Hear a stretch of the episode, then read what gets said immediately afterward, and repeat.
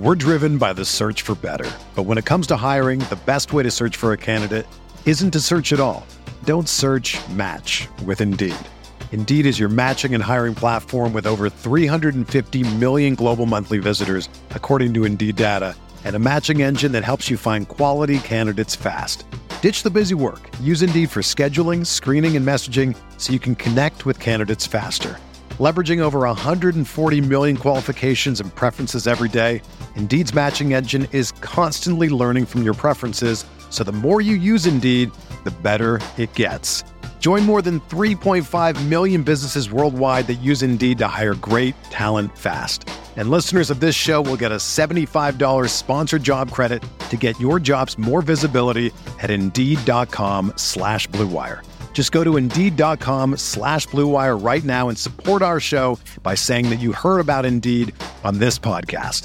That's Indeed.com slash Blue Wire. Terms and conditions apply. Need to hire? You need Indeed. This podcast episode is brought to you by Coors Light. These days, everything is go, go, go. It's nonstop hustle all the time.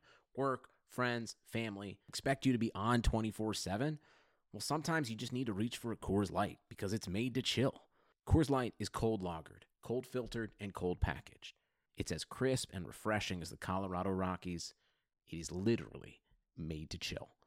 Coors Light is the one I choose when I need to unwind. So when you want to hit reset, reach for the beer that's made to chill. Get Coors Light in the new look delivered straight to your door with Drizzly or Instacart. Celebrate responsibly. Coors Brewing Company, Golden, Colorado. Love a good deal? Sail into the season at Banana Republic Factory's Mega Labor Day Sale. Entire store fifty to seventy percent off. Dresses from nineteen ninety-nine dollars, polos from sixteen ninety-nine dollars. Find your nearest store or shop online only at Banana Republic Factory.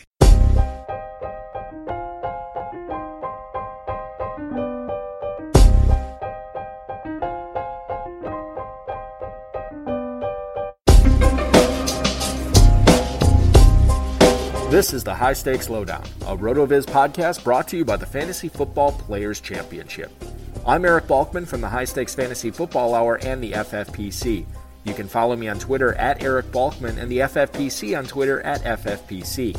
Today I'm speaking with Darren Sommer, a winner of well over two hundred fifty thousand dollars in his high stakes fantasy football career and a veteran of the highest stakes leagues the F F P C has to offer. In this episode, we discuss the prospects of Elijah McGuire for the remainder of the season, what he likes to do on the waiver wire with a team hit hard by injuries, and much more. Also, to kick things off in this podcast, we'll hear from twenty sixteen F F P C main event co-champion Nelson Sousa, the winner of the two hundred fifty thousand dollars grand prize in the contest, along with his co-manager David Hubbard. Sousa talks about the changing Packers and Ravens backfields, as well as how big of an impact he thinks Juju Smith-Schuster will have on Martavis Bryant. Before we get into the show, I want to remind everyone that you can get a listeners-only thirty percent discount to a RotoViz N F L Pass through the N F L Podcast homepage, rotoviz.com slash podcast. Your subscription gives you unlimited access to all of the RotoViz content and tools, and it does help support the podcast channel as well. Now, without further ado, let's check in with the champ, Nelson Sousa.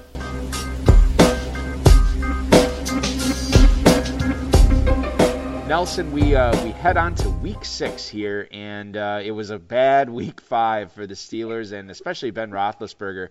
Um, so I want to talk to you a little bit about what you think about that Steelers offense going forward, if this was just one bad game, and uh, how concerned are you if you are a uh, Martavis Bryant owner that Juju Smith-Schuster outsnapped him for the third consecutive week? Yeah, I, I think um, if you're if you've got you know those guys in uh, on teams, you got to be concerned. You know, Big Ben looks like he's uh, sort of disinterested. Doesn't seem like uh, he's really into it uh, this year. So, uh, you know, obviously the big thing is him talking to reporters after the game, saying that maybe he's lost it, he doesn't have it anymore. Um, I don't know if that's just a way for him to try to deflect uh, blame on the whole team and just put it on him, and maybe a way for him to motivate himself. But yeah, it's it's concerning right now. Martavis is not it, the volume is just not there. The offense is not moving uh, the ball up and down the field where Martavis is uh, is a part of it. So uh, kind of a tough situation. You got to just uh, that nothing you can do about it. You just got to ride that wave right now, and hopefully Big Ben figures it out. And and outside of any really super plum matchups, I mean, I think you're you're playing Le'Veon Bell and Antonio Brown every week, but Roethlisberger and and uh, Martavis Bryant probably need to be on benches right now, even even with the bye weeks coming up. Yeah, I mean, Big Ben, everyone knows his home home and away splits, right? You don't play him on the road, and and you play him at home. Um, so la- last week was a home matchup, but. With that said, it was it was a tough home matchup. You know, the Jaguars' defense is for real this year. Um, they have a very good secondary. So, I, you know, let, let's let's see if they get a couple of, you know, cake matchups um, where they can kind of, you know, get their confidence back and uh, maybe change things. But for right now, yeah, I mean, Martavis is is a hard guy to to set in your, put in your lineup and have much confidence. Shifting gears to the other conference right now, Ty Montgomery uh, may or may not miss uh, this coming week against the Vikings. We don't know yet. Uh, but when he is healthy again, how do you see the backfield split go between him and Aaron Jones now that we, we saw how well Jones ran the ball uh, in Dallas this past week? Yeah, it's a it's a little bit of uh, a good and bad. Um, you know, we, uh, we own a lot of Aaron Jones, but we own a lot of uh, Ty Montgomery. So it, we had Jones in one hundred percent of lineups uh, last week, which was a good thing because he, he had a very good game and he looked good. Um, but at the same time, he looked so good that it, it's it's obvious that when Montgomery comes back, that he's um, he, he's definitely going to be uh, the workload that he, we were accustomed to seeing is not going to happen anymore. I mean, Jones definitely um, has carved out a role for himself there. Um, if I had to predict, I would say that, you know, Montgomery's going to get, you know, maybe like sixty-five, seventy percent of the playing time, um, with Jones handling, uh, the rest. Uh, but it, it, it could be higher. I mean, Montgomery was, he, he had an unsustainable, uh, you know, snap count. It, I mean, he was on the field the whole game. So it was kind of like, uh, Le'Veon Bell, uh, esque. So I, I would say that, you know, if he drops down a little bit, he can still produce. Uh, it's actually probably better for him, um, you know, to be a little fresher um, so that when they do give him the ball, uh, he, he can do something with it. He's got fresh legs. Uh, but, you know, again, Jones looked so good that it, it's going to be hard for the Packers not to want to use him. And conversely, in, in the Baltimore backfield, we might have we might have gotten some more clarity uh, as far as whose backfield that is going forward. You have uh, Terrence West getting hurt early on in the game this past week, and then really Alex Collins and, and Buck Allen shared the, the backfield, but it, it was Buck Allen at the goal line. It was Buck Allen catching passes. Buck Allen got a lot of action in Baltimore. Is it his job now? I mean, is he the number one running back in Baltimore, and should we be treating him like that for fantasy? Yeah, I, I think uh, in P P R and in standard, he's the guy that, that you want to be starting because what, what's happened with Collins is he's put the ball on the ground a couple of times now, and that's uh, basically pissed off the coaches. So that's why you're seeing Buck Allen in there at the goal line and uh, and getting all those. I mean, th- those are high, you know, leverage situations there. Uh, you don't want to be putting the ball down on the ground in the red zone. So I, I think Allen's the goal line back, and he's also the passing down back, right? So for P P R, you know, he's going to catch you, get you a handful of balls every every week, four or five catches. So um, he's the guy that I I would feel confident, you know, playing here the, the rest of the way. Yeah, certainly if you got him off the waiver wire a, a few weeks back, or if you drafted him this season, you are uh, liking plugging him in as a second running back, uh, uh, you know, going forward, especially with, with all these buys about to hit teams hard. Uh, final question for you, Nelson, before we let you go. Uh, Devin Funchess, another big game uh, this week, gets in the end zone again. Do you think that he's just excelling because Greg Olsen is not on the field, or are we actually witnessing uh, a breakout here for Funchess and that he is here to stay, finally arriving in, in fantasy relevance? I, I think it's a little bit of both. Uh, you know, throughout the summer, um, you know, I kept hearing a lot of a lot of different things about how um, you know, he's looked good, how he's come into camp really focused. Uh, you know, how Cam, um, you know, is impressed by uh, his work ethic this year. Um, I think just he's doing a lot less thinking uh, th- this year in the N F L. You know, remember, he he was kind of like a hybrid in college, you know, playing tight end and, and moving to wide receiver. So there's a lot of the little nuances when you get to the N F L, you know, besides a huge playbook, you, you know, you, he, he was learning a kind of a new position. It's not, you know, so I, I think that his mind was racing. And when rookies or young guys uh, in the first, second year um, are, you know, their mind are racing, you know, and they're, they're thinking about, you know, what's the next play? How do they have to run their route and everything? They, they don't play fast. And and I think this year he's a lot more relaxed. He's comfortable with the, uh, with, you know, with his role. Um, you know, he looks good. But at the same time, with Olsen, you know, being out, I, I think that's allowed for more targets, you know, for, you know, him and uh, Benjamin. But Funchess is definitely the guy that's taking advantage of it. Yeah, he definitely is, and uh, maybe more big fantasy weeks will be in store for him. Uh, we know that uh, more big fantasy weeks will be in store for you, Nelson. Good luck on the waiver wire this week, and uh, best of luck to you in week six. We'll talk to you again soon. All right, thanks.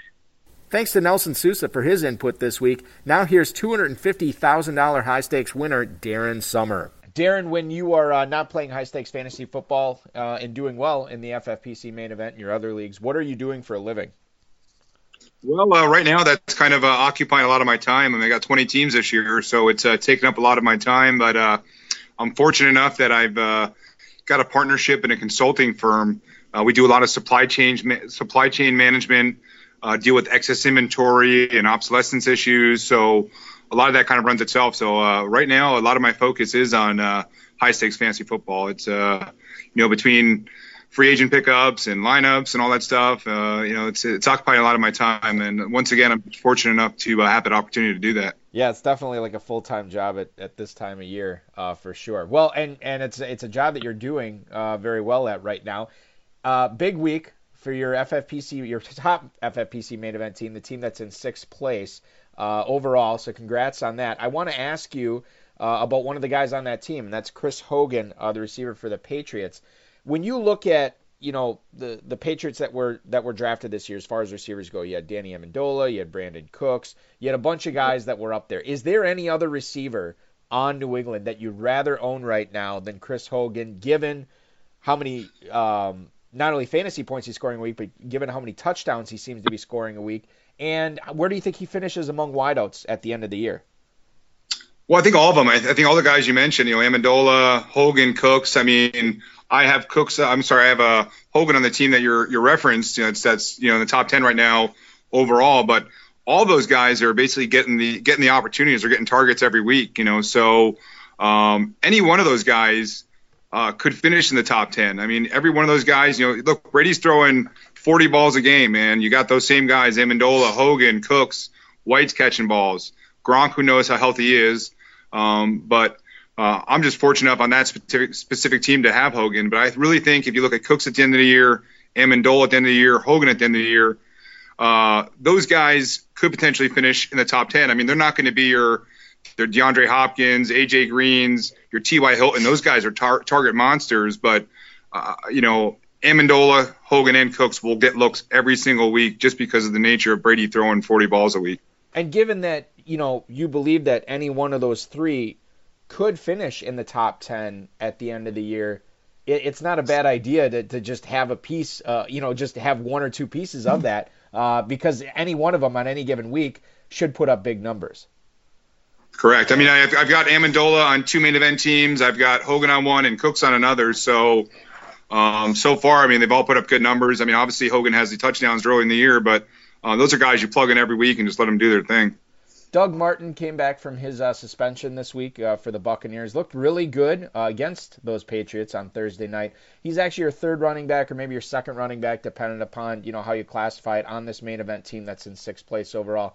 Do you think he's a guy that should be really locked into starting lineups uh, now going forward, given how much we saw the Bucs use him uh, his first week back? And uh, unless the matchup is really poor, I, I feel like Doug Martin's the guy that could put up really good numbers every week. I agree with you. I mean, he ran real hard, but the only negative with Doug Martin is not so much Doug Martin. It's it's it's Dirk Koetter. I mean, you know, you still have Jacquizz Rodgers there. You know, take a look at last week's game against New England. You know, New England the previous few weeks, everyone was eating, you know, five hundred yards and just yardage after yardage. And you saw Dirk Koetter come in there and looked like it was the first time he was calling plays and really didn't wasn't very creative, you know. And so I think, like I said, you know, Doug Martin, he's running hard. He he should get the looks, but you have that wild card, in my opinion, of, of the coach. You know, does he still want to split carries with Jacquizz Rodgers, who's a good running back? Don't get me wrong, but Martin should be fed that ball twenty, twenty-five times a game. Um, the issue I have with Doug Martin on my specific teams, you know, I've got Melvin Gordon, I've got Gurley, and I also got Elijah McGuire. So even this week, you know, with now with Bilal Powell being out, uh, I may not even start Doug Martin. He may be a fourth running back for me, and it's unfortunate he's got to sit on the bench. But um, trust me, I would like to have him in a lot of other teams where I don't have that running back depth. But uh, on the team that we're talking about, my main event team or even my five K team, he's actually third or fourth running back right now. Yeah, let's talk about those Jets running backs because this is another interesting situation here that we have. Uh, specifically on this team, you have Bilal Powell and Elijah McGuire in addition to Martin. But you look at what Bilal Powell's been doing, you look at the injury to Matt Forte. Do you think Elijah McGuire is actually stepping up as being the starter on this team and the and the guy that is going to be most reliable among the Jets running backs? And could he be a top twenty running back when it's all said and done at the end of the twenty seventeen season? Well, I really hope he's a top uh, twenty running back because I actually have him on six out of my seven teams. So that would be a good thing for me if uh, Elijah McGuire did finish here at top twenty. I could tell you this. I mean, we know about Forte. Seems like the guy never plays. He's always hurt every week. It's a different injury. And now you got Palau. He's got a strained calf, you know, and they're calling it a minor injury. But those injuries are pretty high risk for aggravation. So McGuire is going to get a lot of looks this week. Um, he's going to get, you know, a lot of passes, uh, passes and runs. So this is a good opportunity for him to establish himself, and he's playing against New England. And as we discussed a little bit before, they've given up big yards in the in the past.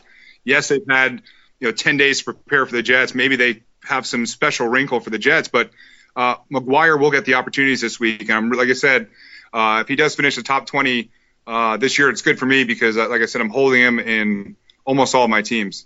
I'm curious is if somebody is is under the gun for a, a bye week fill-in and they have both Powell and McGuire, and let's for for – for argument's sake, let's say Powell is active.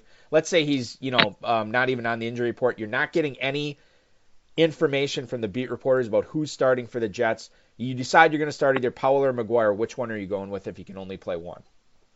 I'd go with Powell right now. I mean, uh, if, if he was healthy and there was no injury issues, I w- you'd have to go with him just based on his uh, past performance and basically his ability to create things, you know, create yards after the catch and, you know, but – But he is hurt right now, so this is a huge opportunity this week uh, for McGuire. Yeah, definitely a massive opportunity. And this is the, the type of situation where you can have a rookie running back coming in, playing for a team that, granted, is three and two, but I don't think has has um, aspirations of going deep into the playoffs this year. Maybe they give him a longer look. It's certainly the opportunity is right in front of him.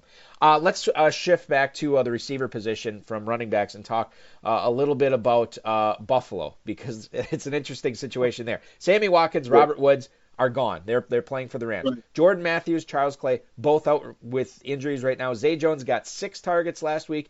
He only caught one of them, so he is obviously really struggling. Is there any fantasy value right now with the other pass catchers in, in Buffalo? I mean, very little. I mean, for two different reasons. One, uh, you may maybe you plug a guy like Nick O'Leary in. I know he's coming off of quite a, maybe a little bit of an injury, but you know, obviously they, uh, you know, tight ends have done well in that offense. I think the bigger issue is Tyrod Taylor and the, and the offense as a whole. I mean, the guy hasn't completed more than twenty passes a game, and you know, and, and a third of those, or even forty percent of those, are going to LaShawn McCoy. So it was kind of interesting. This week he threw the ball thirty-seven times at Cincinnati, still only completed twenty passes. So um, other than, like I said, other than O'Leary, uh, you know, and the only plus with him as well is, you know, his his grandfather's uh, Jack Jack Nicklaus, so that's a pretty cool thing. But I don't really think there's any value there. I mean, I had Charles Clay. It's kind of a bummer to see him go down because he's having a decent year, but uh, you may as well steer clear of that offense other than McCoy. Yeah, it's it's a tough situation right now for Buffalo, and, and I think if you try to, um, you know, start a, a Bills receiver, Bills pass catcher in general right now, you're kind of playing roulette with that because I I think you're going to lose more often uh, than you Look, win. Even, Yeah, even Zay Jones, you know, he is struggling, but, you know, he's getting matched up because he's probably the, the quote-unquote number one receiver in Buffalo with the number one defensive backs every week. So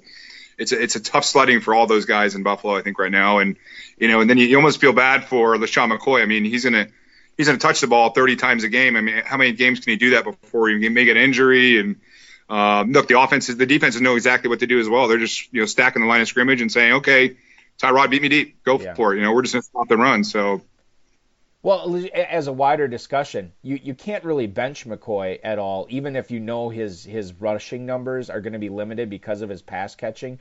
Um, right. But so I think, like, in the long run, maybe McCoy doesn't, and by long run, just, you know, talking about this for the twenty seventeen season, maybe McCoy doesn't put up those first round numbers, but I still feel like he's going to be putting up between fifteen and twenty points a game, you know, getting the occasional touchdown, still get, catching a half dozen passes every week, seemingly. Yeah, he'll get those touches, and that's what you're looking for in fantasy. You know, for look for any, any guy you draft in the first or second round, for that matter.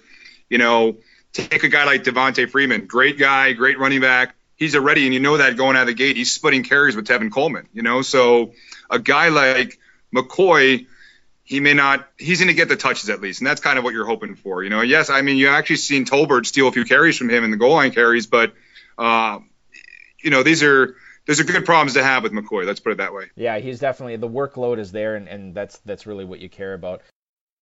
Hey, sports fans, football season's here, and it's time to get in on the action with MyBookie. MyBookie is the industry-leading sports betting website that offers real Vegas odds on football, baseball, and all your favorite sporting events. You can take a side, the total, or even fantasy points props. MyBookie lets you bet online and win big. Did the game already kick off? Don't sweat it. MyBookie has in-game live betting on every major league and event, even esports. There's no better time to join MyBookie than today. Go to MyBookie to open an account and start winning. Use promo code CHAMPION when you register for your account and get a one hundred percent sign-up bonus up to one thousand dollars on your first deposit. Bet today. Visit MyBookie's website or call eight four four, eight six six, two three eight seven. That's eight four four, eight six six, two three eight seven. Check them out today and use promo code CHAMPION for a one hundred percent bonus. Terms and conditions apply. For entertainment purposes only. Void where prohibited.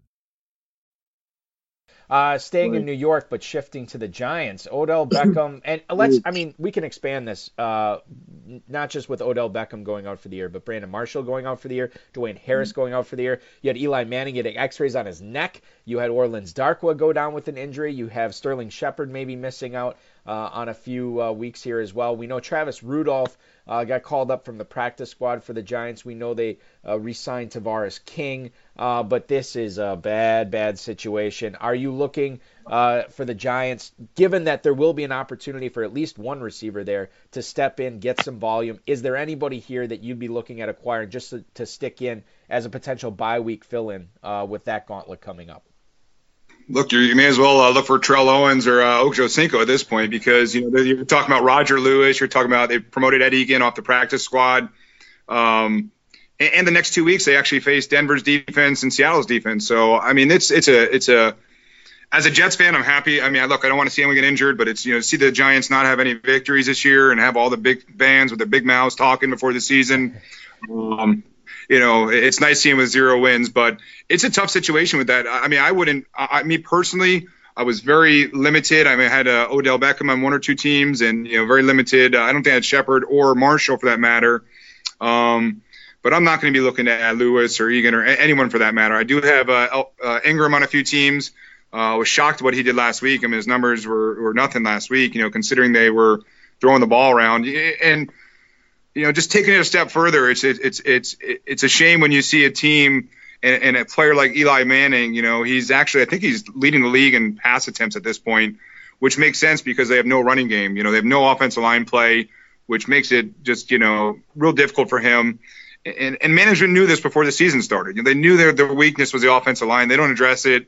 They got no running game, which basically then makes uh, the passing even worse situation. So uh, I am going to be steer, staying far away from the Giants receivers, because who do you pick? And then realistically, if you do pick a guy, what's he going to put up? You don't even know if he's the right guy. So uh, for yeah. me. I mean, they, they, they have no – I mean, no matter who steps in, unless maybe it's Shepard when he gets healthy, but no matter who steps in right now, you have no idea. I mean, it, it could be Rudolph, it could be King, it could be a different guy week to week. Um, conversely, right. Talking about their ru- running game, which is non-existent right now, is there any chance that they try to hide their passing game deficiencies with running the ball through, you know, if Orleans Dark was healthy, uh, through Wayne Gallman, Shane Vereen, uh, Paul Perkins when he gets back? Is there any chance that they start pounding the rock there uh, and, and there's some fantasy relevance there? Or do they just not have the line to do that? I don't think they have a line to do that. I think their uh, success was against the Eagles one week, and, and why they were successful, a little, a little successful, is Manning was basically getting rid of the ball in three seconds. He was back, he was getting rid of the ball, not giving the defense a chance to basically, you know, hit him. But now you're talking about, you know, you mentioned Shepard coming back, and, you know, maybe when he's healthy, he comes back. Once again now, you know, the number one D Bs are on Shepard. You know, they were on O D B before, they were focused on a lot of other things. So if they're going to, you know, take a number one defensive back and put him on Shepard, Uh, it's a bad situation over there. I mean, like I said, it's uh, and you always feel bad for Eli. I mean, the guy's put in his time. He's played how many consecutive years, hasn't missed a game, and, you know, like for to be behind that offensive line, I know you're getting your ass kicked every week and just just hit. You know, it's it's it's it's a tough situation for him. It's got to be, you know. And given, you know, the, I mean, obviously, you know, guys like Anquan Bolden, who probably would not come back at this point, but free agent receivers that are out there, nobody's going to want to come to this oh and five team with no shot at the playoffs, essentially. Uh, so it, it's it's going to be a long season for New York. Uh, let's Look, talk about even, go ahead. Even I was going to say, I was going to say, even a fan favorite, Victor Cruz, you know, uh, you know, he can't even get a shot. You know, just yeah. tells you, you know. That that's how bad it is, man. I mean, it's just it's it's really really. It, and I it, listen, I'm I'm sorry for Giants fans, but uh, if we get a look at the young guys and take a look uh, towards uh, twenty eighteen. Uh, Darren, with all of your high stakes teams this year that you've drafted, there's probably a player or two, maybe even more than two, that you really believed in prior to the season. Maybe pundits were down on them. Maybe your fellow drafters did not want to have anything to do with them, or you just liked that particular player, these particular players, a little bit more than the rest of the crowd, a little bit more than the guys you're drafting with. Uh, and you maybe you own them in in, a, in quite a few spots this year. Who's that guy, or who are those guys for you this year? And what was it about them that you ended up liking a little bit more than everybody else to acquire him a lot in a, a lot of your drafts? Well, I mean, I mean, I've got lucky. I don't want to say lucky, but I mean, I've got Gurley on three of my teams, and he was a guy that, you know, if you drafted towards the back end, I want to say ten, eleven, twelve, I was always trying to grab him on the second you know, on the on the second round. And there was also drafts where I was drafting the four or five hole that he would make it all the way back. So he's a guy I targeted, and like we talked about LaShawn McCoy earlier. He's a guy where he's going to get thirty touches a game, twenty-five touches a game, utilizing him a lot more out of the backfield now. They also, you know, they actually picked up uh, some weapons um, for Goff over there. So he's a guy I had targeted. Um, and the other guy I targeted, you know, when, when you're drafting, and, and it kind of was a situation where when you do take a running back or two running backs in the first two or three rounds, you obviously know you're going to miss out on some of those quote-unquote stud or high-volume uh, receivers. So I also got Adam Thielen in three three of my teams, and you know he was averaging, I think, the sixth round, uh, early seventh round. So I was trying to pick him up fifth round if I had to, because I knew basically I had uh, taken some running backs early. I needed to basically get some value in the receiver position. So uh, I've got Gurley in three of my teams, happy with obviously his performance.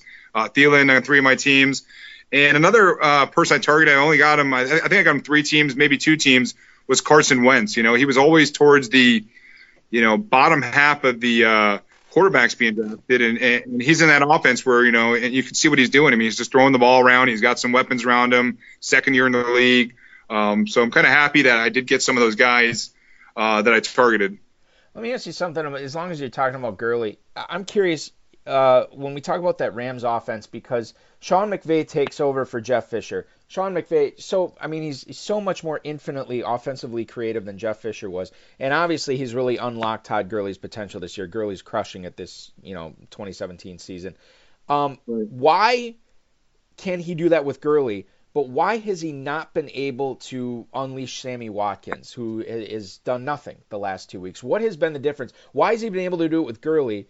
Why hasn't he been able to do it with Watkins, except for one game essentially? And when does that change this year? Does Watkins get on track? I think he'll get on track, but I think it also takes time. You know, you have, you know, Goff is in an offense uh, with some other guys throwing the ball to them, comfortable with them. You bring in Sammy Watkins. It's a, it's a nice addition to the team, but how much one-on-one time does Sammy Watkins and Goff have together? So I think it'll come together, but they got a lot of pieces over there. I mean, they got a lot of interesting pieces, um, fun offense to watch. Obviously, they didn't do too much in Seattle last week, but um, there's a lot of fun playmakers on there uh, on the team. So. Yeah, and and the thing about that division, you have Seattle's defense, who's getting older, Arizona, who has the you know maybe the oldest roster in the league, and San Francisco still trying to find their way. Could be a very exciting next few years uh, for Rams uh, for Rams skill position players, certainly in that offense. Um, maybe not their fans. Maybe not their fans. I don't know if you, you know. I mean, I hear no one's going to these games, and you know it's a, it's a joke out there. But uh, for the uh, for the uh, you know. For the fans that are the fans, that's a, it's a good situation. Yeah, and, and fantasy players who are drafting those Rams uh, definitely are, are going to like owning Gurley, as as you can speak to. You know, you've loved uh, owning Gurley so far this year. Uh, week six means the return of uh, the, the week five teams that were on bye, including the New Orleans Saints. They will be back in action this week, and some people may be planning on starting Willie Snead. Some people may be planning on starting Ted Ginn at receiver. Does Willie Snead pass Ted Ginn right away this week uh, in the pecking order for targets?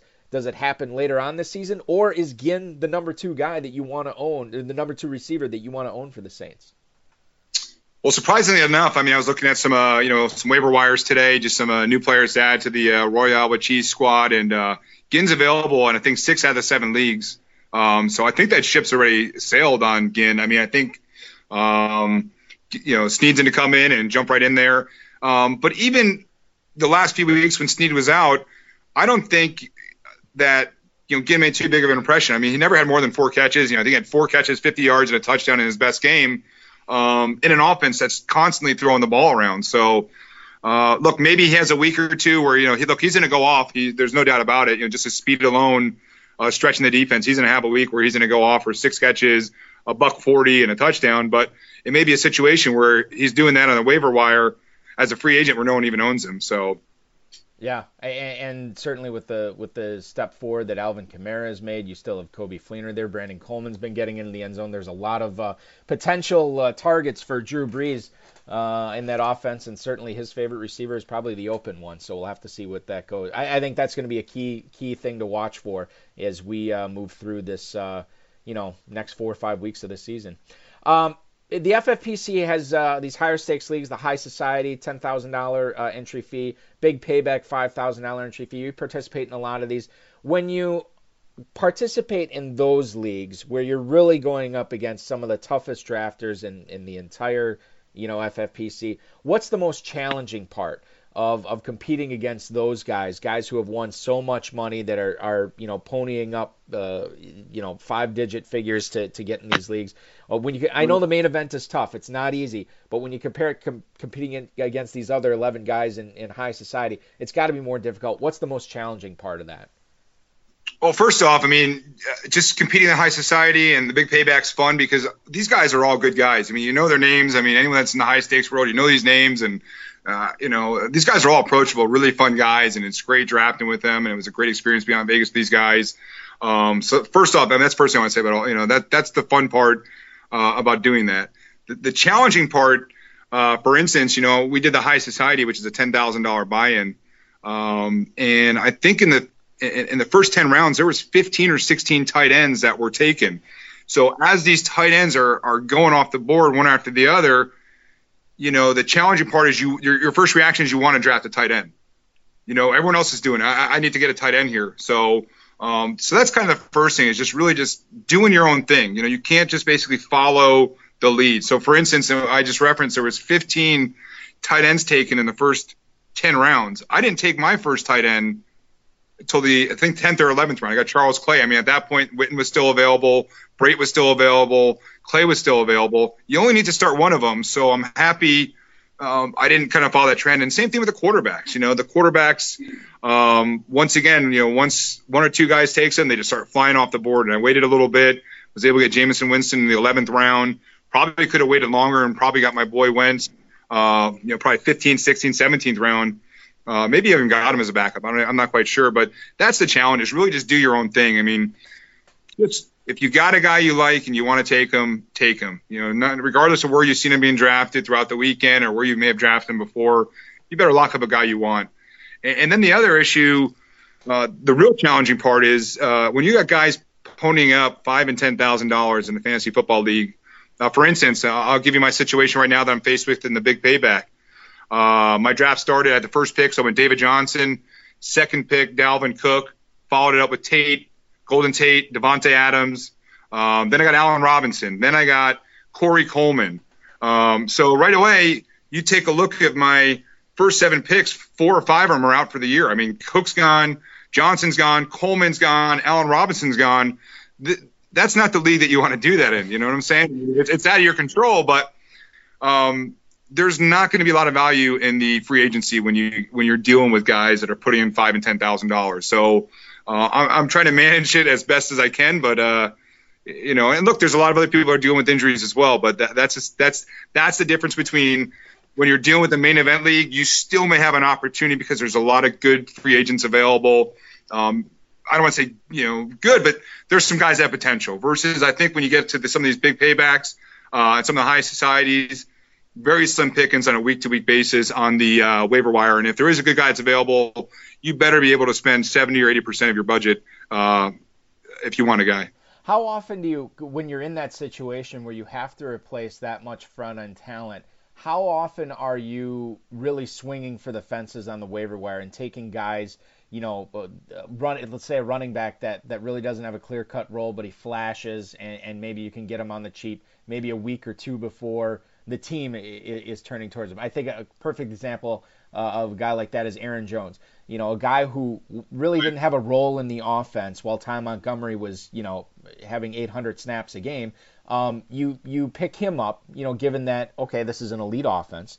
This is um, a, a, a roster that um, that that could really be uh, beneficial to a guy who is getting, um, you know, fifteen, twenty touches a game. And he's he's behind Jamal Williams and Ty Montgomery. But if you see the talent, if you see that this guy could probably flash and show something uh, given the opportunity – Um, and I'm not specifically talking about Aaron Jones. I'm just using him as an example. But right, do, you, do you do you find yourself swinging for the fences when you when you're that talent depleted, trying to get these guys on the cheap before they explode?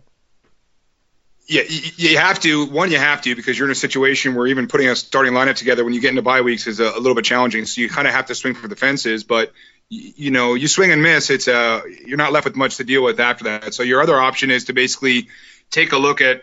Um, certain running backs. Let's let's use Jay Ajayi, for instance. You know, the guy, he's got talent. Something's wrong. I know the offensive line's a little banged up over there, but he's, you know, he's got some fumbling issues. He's got some leg issues. He's looked like crap all year. So all of a sudden, you know, is a backup potentially going to get in the game, flash some good signs, and maybe he gets an opportunity in the future. So the, you got to look at a lot of those type of situations. What players may be underperforming, even though they may have been first, second, third round draft picks, but, you know, you're already five weeks into the season, and some of these guys, how long is a coach going to stick with this guy when nothing's happening? So um, th- there's a few ways to look at that. Uh, Darren, you've been so gracious with your time tonight. I want uh, one final question before uh, I let you go. Uh, a player that has been uh, that was drafted relatively high in F F P C leagues that you're kind of ready to give up on at this point. You're not seeing enough from him, and, and it's time to let him go to the waiver wire. And uh, pull the listeners behind the curtain. Uh, we're recording this here on a Tuesday night. Uh, so when, at the time this podcast is released on Thursday morning, uh, they will not be able to to copy any of your waiver bids here. So a guy that you'll be targeting, or that you were, you know, to speak in the future tense, a guy that you did target uh, on the waiver wire this week as well. All right, so let's start with your first question. I mean, uh, you know, I'm not a big fan of the uh, Washington Redskins receivers right now. I've, I've got Pryor, I've got Crowder. I don't necessarily know that I'll be dropping them off my team. Uh, but it, it's difficult to start these guys right now, you know, and you take Pryor, he put a lot, uh, you know, a lot on himself in a, in a one-year contract situation, and he really hasn't lived up to that, you know, and he's in a good offense.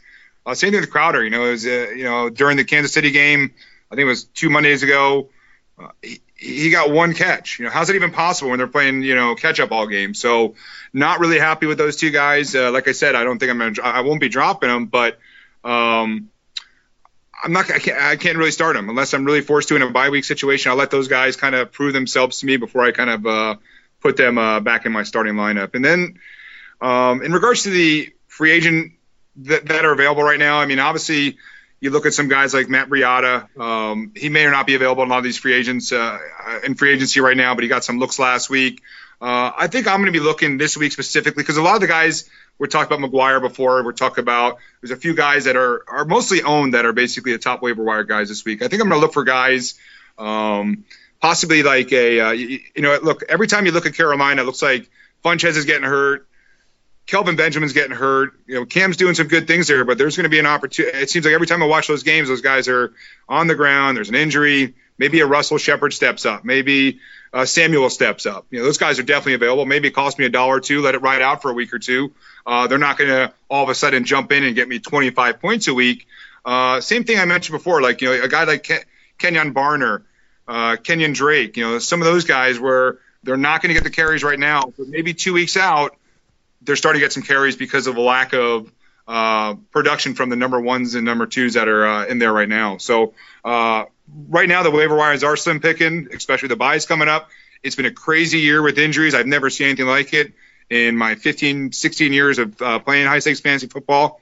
Um, uh, you know, look, the, it, it's tough. You know, we, we sit here, we're talking about fantasy football, but, you know, all these guys are getting hurt. I mean, these are career and life-changing injuries that they're dealing with, so it's kind of uh, – you almost feel bad for them, but uh, here we are talking about waiver wire and who, who I'm going to pick up because of, you know, some injuries and, you know, all that stuff. But – Uh, that's what I'm in. That's my, my goal this week. You know, I'm in a good position uh, with some of my teams that, you know, I, I really have, other than the, the, the five K uh, big payback team I kind of uh, complained about a little bit in some of my injuries. I've been, knock on wood, uh, relatively injury-free in, in a very uh, injury-plagued year. Yeah, and, and sometimes that's that's that's all you need is, is keep your guys healthy. And one of the things I think that, and I'll just leave with this, one of the things I think that, and, and I'm guilty of this totally when I place waiver bids, I think that we sometimes look at when we're placing bids and trying to pick up different guys off the waiver wire, I think that we're looking for a home run. We're looking to, okay, maybe this guy can give me good value the rest of the way. Maybe this guy can take this job and run with it. And, and maybe this guy can give me fifteen points a week,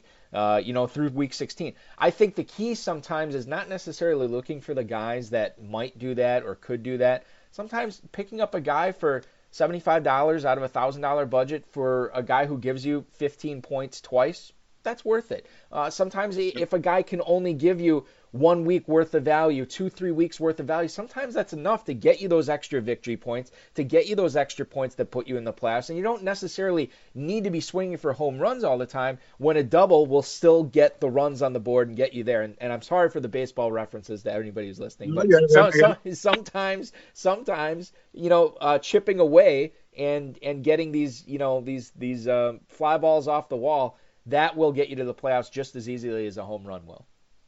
Look, and I agree with you. I mean, I mean, you know, it's we're going into week six, I think it is, the N F L season. I mean, when you have me back on in week ten or eleven, which I'm pretty sure you will, I hope you do actually. But uh, obviously, there's gonna be guys, there's gonna be guys that, you know, we didn't even think about, you know, in week six of the N F L season that are basically like, wow, you know, this guy came out of nowhere, and you, you know, so there's gonna be guys that we're not talking about, you're not even thinking about.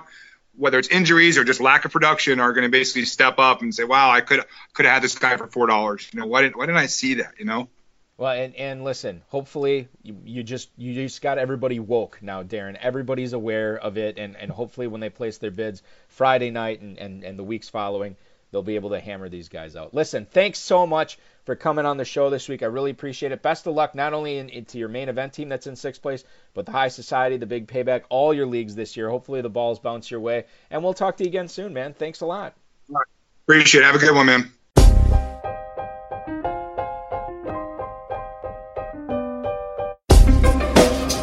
Thank you for listening to the High Stakes Lowdown, a RotoViz podcast brought to you by the Fantasy Football Players Championship. And thanks to Grapes for our theme music. Please review the podcast on iTunes under the RotoViz Radio feed. It helps us find new listeners. Contact us via email, rotovizradio at gmail dot com. We'd love to hear what you think, and follow us on Twitter at rotovizradio. And remember, you can always support the show by subscribing to RotoViz at a thirty percent discount through the N F L podcast homepage, rotoviz.com slash podcast.